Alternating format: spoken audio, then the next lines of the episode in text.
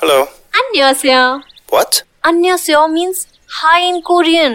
I had no clue. 안녕하세요. Dude, you need to get more Korean. Say hello or annyeonghaseyo to the most amazing Korean noodles you have ever tasted. Go Korean with Geeki hot and spicy Korean noodles. Great tasting Korean flavors at just rupees forty-nine. Try today. Geeki Korean noodles. Can't get more Korean. सूत्रधार में सुनते हैं जरासंध का जन्म और कंस से उसका रिश्ता। जरासंध मगध का शासक था और श्रीकृष्ण के जीवन से उसका गहरा संबंध था। इस कहानी में हम जरासंध के बारे में जानेंगे और पता लगाएंगे कि उसका श्रीकृष्ण से क्या रिश्ता था। मगध पर जब राजा बृहद्रथ का राज्य था तब उसकी प्रजा बहुत खुश थी। बृहद्रथ का विवाह काशी की जुड़वा राजकुमारियों से हुआ और वो एक आनंदमय गृहस्थ जीवन में बन गया। जैसे जैसे समय बीतता गया, राजा के मन में पुत्र प्राप्ति की कामना तीव्र होती गई। अंततः बृहद्रथ ने निर्णय लेकर अपनी पत्नियों को इस बारे में बताने के लिए बुलाया। वो बोला, प्रियाओं, मेरी बात ध्यान से सुनो। हमारी संतान की कामना पूर्ण करने के लिए मैंने वनगमन करने का निर्णय लिया है। बृहद्रथ की बात सुनकर रानियों को काफी धक्का लगा, किंतु उन्होंने बृहद्रथ की बात मान ली। राजा ने पैदल ही अपना राज्य छोड़ दिया और वनगमन का पथ अपनाकर ऋषि चंड कौशिक की शरण में गया। राजा ने सच्चे मन से ऋषि की सेवा प्रारंभ की और अपने कर्तव्य पूरी निष्ठा से निभाए। ऋषि इस समर्पण से काफी प्रसन्न हुए और राजा से वर मांगने को कहा। हे राजन, मैं तुम्हारे समर्पण से बहुत प्रसन्न हुआ। तुमने एक राजा होकर भी निम्नतम कार्यों को भी पूरी लगन के साथ किया। मैं तुम्हें एक वरदान देना चाहता हूं। बताओ, तुम्हारी क्या इच्छा है? राजा बृहद्रथ ने ऋषि चंड कौशिक की चरण वंदना करते हुए कहा, हे ऋषिवर, मैं एक संतानहीन राजा हूं। मुझे सिर्फ एक संतान की चाह है जो मेरे राज्य का वारिस बने। मैं बस इतनी ही इच्छा रखता हूं। मैं एक पिता बनना चाहता हूं। हे ऋषि श्रेष्ठ, मुझे संतान प्राप्ति का वरदान दीजिए। ऋषि ने राजा पर दयाभाव दिखाते हुए उसे एक फल दिया और कहा कि ये फल अपनी किसी भी एक पत्नी को दे देना। राजा उस दैवीय फल को लेकर वन से वापस अपने महल आ गया।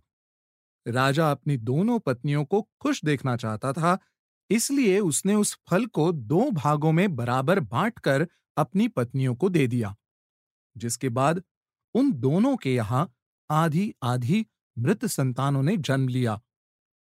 ये दृश्य देखकर रानियां और राजा को अपनी आंखों पर भरोसा नहीं हुआ और वो काफी डर गए।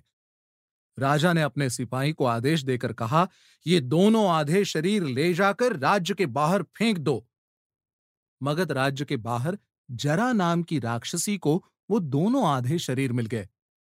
जैसे ही उसने दोनों शरीरों को ऊपर उठाया, वो दोनों भाग आपस में जुड़ गए और बच्चा जीवित होकर रोने लगा। जरा किसी निर्दोष बालक की हत्या नहीं करना चाहती थी, इसलिए उसने राजा को बालक लौटाकर इस करिश्मे के बारे में बताया। जरा राक्षसी के नाम पर ही राजा ने अपने पुत्र का नाम जरासंध रखा।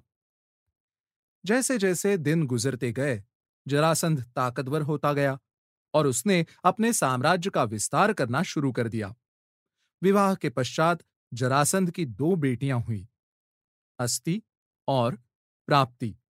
परंतु जरासंध को फिर भी अपनी गद्दी के वारिस की चिंता सताने लगी।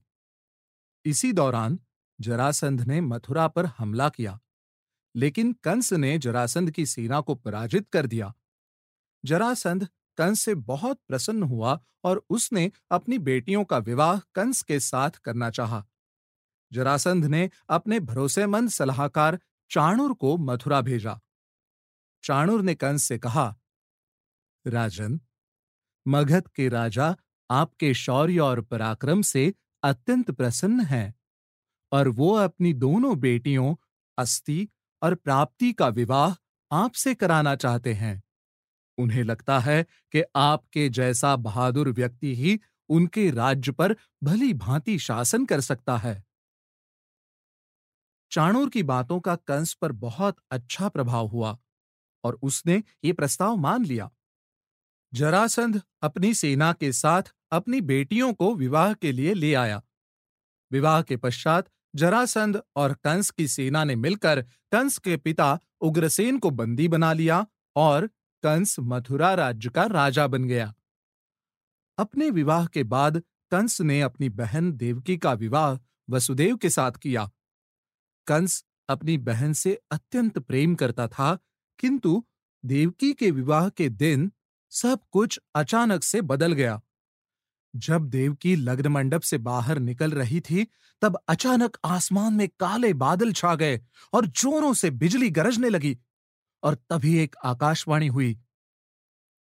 कंस, तुम अपनी जिस बहन से इतना प्यार करते हो वही तुम्हारे सर्वनाश का कारण बनेगी। उसकी आठवीं संतान ही तुम्हारी मृत्यु का कारण होगी। राजा कंस को कुछ देर तक तो इस भविष्यवाणी पर यकीन नहीं हुआ। जैसे ही कंस अपने होश में लौटा, उसने अपनी तलवार निकाली और वो चिल्लाया, देवकी, मैं अभी तुम्हारे प्राण ले लूंगा। कंस सबके सामने अपनी बहन को मारने के लिए दौड़ पड़ा।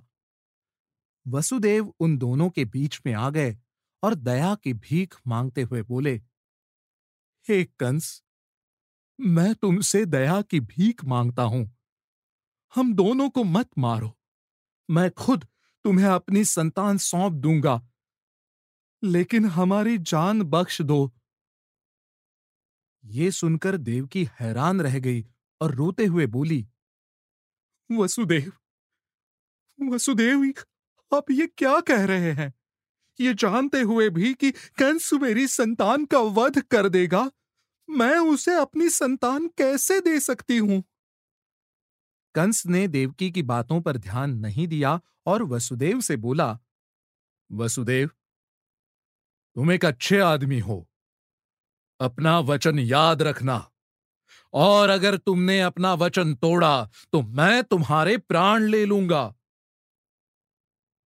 हालांकि सब कुछ भविष्यवाणी के अनुसार ही हुआ। कंस को उसके भांजे श्रीकृष्ण ने ही मारा और उग्रसेन को दोबारा मथुरा का राजा बनाया। जब कंस की पत्नियों ने मगध जाकर जरासंध को कंस के विषय में बताया तो जरासंध क्रोध की अग्नि से भर गया और उसने कंस की मृत्यु का प्रतिशोध लेने का निर्णय लिया।